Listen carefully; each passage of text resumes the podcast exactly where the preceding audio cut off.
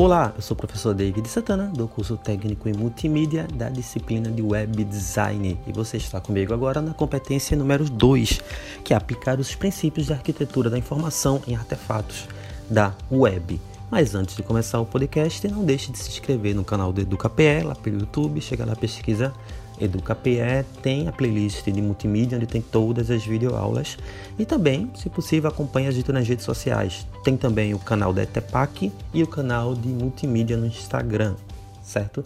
Bem, o assunto agora é vou focar mais no X, no na User Experience e o I, que é User Interface. E para falar mais porque tipo, é um dos assuntos mais importantes, mais em voga hoje quando se fala em criação para o web, quando se fala em aplicar princípios da arquitetura da informação para o web.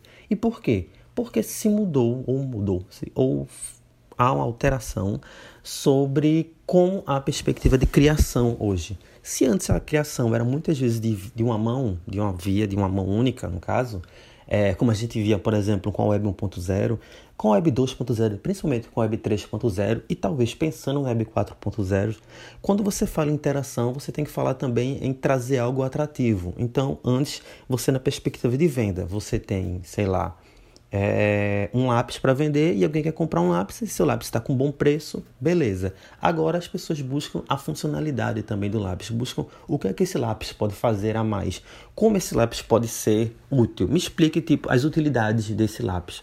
Tá dando mais ou menos para entender? Isso seria mais ou menos a experiência do usuário, que diz respeito aos esforços da empresa em promover sensações positivas ao usuário interage com determinada solução ou produto de uma marca. Ou seja, o objetivo da estratégia é fazer com que o consumidor se encante pela experiência ao longo da trajetória. Não é só comprar, tipo, vou comprar um lápis para escrever. Não, vou comprar um lápis é, que, sei lá, seja de um personagem de anime que eu goste e que tenha determinada escrita, enfim, que traga algo, que traga algo a mais. Vou comprar um lápis que tenha é, uma borracha diferente, não sei, dando o lápis, claro, como um exemplo, mas pode servir para outros, outros exemplos também.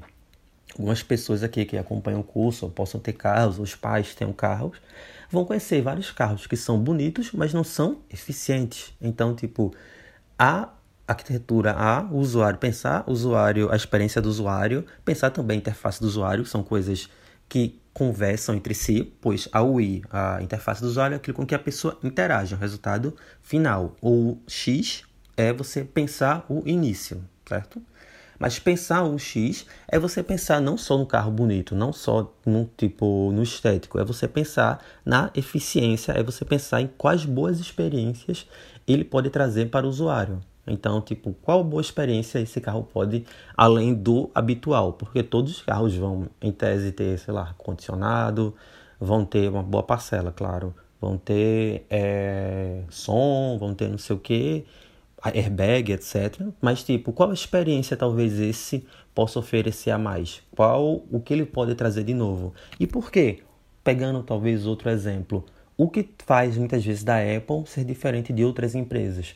Porque ela investe, ela pensou isso há muito tempo na experiência do usuário. Então ela não, não criou só um cliente, ela criou aquele grupo que eu falo lá no e-book da brand persona, ou seja, não é só aquela pessoa da audiência persona, da audiência persona que compra, é a pessoa que defende a marca, a pessoa que está falando sobre a marca. Você tem ali uma pessoa que defende aquela é, a expectativa, defende o ter uma Apple, um celular da Apple.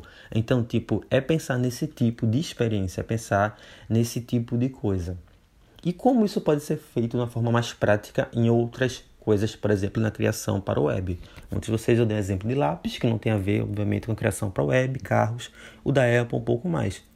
Mas é, por exemplo, é, tamanho do botão, do clicar, sair ou entrar na página, a perspectiva da disposição das coisas que estão na página. Então, tipo, talvez o produto que você venda mais, ele está tendo destaque necessário, ele está sendo fácil de se encontrar, as pessoas que buscam as coisas numa página sua, elas encontram.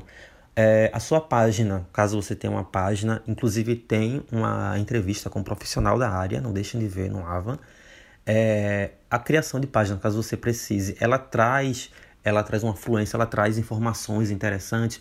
Quando você está querendo vender algo, supor, sei lá, uma camisa, ou camisas, enfim, de forma geral, você traz informações sobre isso, você traz algo que agregue valor, que tem uma palavra muito atual. Isso tudo agregar valor por si só já é o X, já é tipo ter aquela facilidade. Entra num site da Amazon e entra no site de alguma livraria mais simples, você vai ver um pouco a diferença. Você vai ver como muitas vezes o da Amazon é mais pensado, é mais pensado a questão algorítmica, que é muito importante. Então você entra e já tem coisas que estão próximas do seu interesse. Então dá para se trabalhar algoritmo mesmo sem ser da Amazon. É pensar esse tipo de coisa, é pensar esse tipo de experiência, porque nada melhor do que quando você busca algo, você tem uma experiência positiva, você tem uma experiência que lhe agrade, mesmo às vezes até em coisas negativas. Então, você comprou, mas não gostou. A experiência de troca é muito tranquila. Você vai falar, a pessoa que passou por isso vai falar bem. A pessoa que passou por, passou por esse tipo de processo vai sair falando bem, vai ser aquela brand persona. Então, tipo, é interessante pensar a experiência do usuário, pensando inclusive na sua experiência, pensando em que coisas que você consome, que você vê aplicado a experiência do usuário e que coisas não, não, é, não é tão visto a experiência do usuário. Um exemplo prático também, que tava, converso muito com amigos e coisas do tipo, é a questão do cardápio. Tipo, até onde é interessante ter esse cardápio novo online? Economiza? Muitas vezes economiza, mas e para aquele cliente que não tem o hábito de ver o cardápio pelo QR Code? E aquele cliente que não está com o celular na hora? Aquele cliente que não quer gastar seu 4G para ver? Se você bota o cardápio com QR Code, o seu restaurante ou coisa do tipo, ele oferece um bom Wi-Fi, entende? São coisas a se pensar quando se pensa na experiência do usuário e eu espero que vocês estejam tendo uma boa experiência do usuário no curso de multimídia. Destaque aqui para a disciplina de web design. Muito obrigado, não deixem de acompanhar aí a gente nas redes sociais. Um abraço e tchau!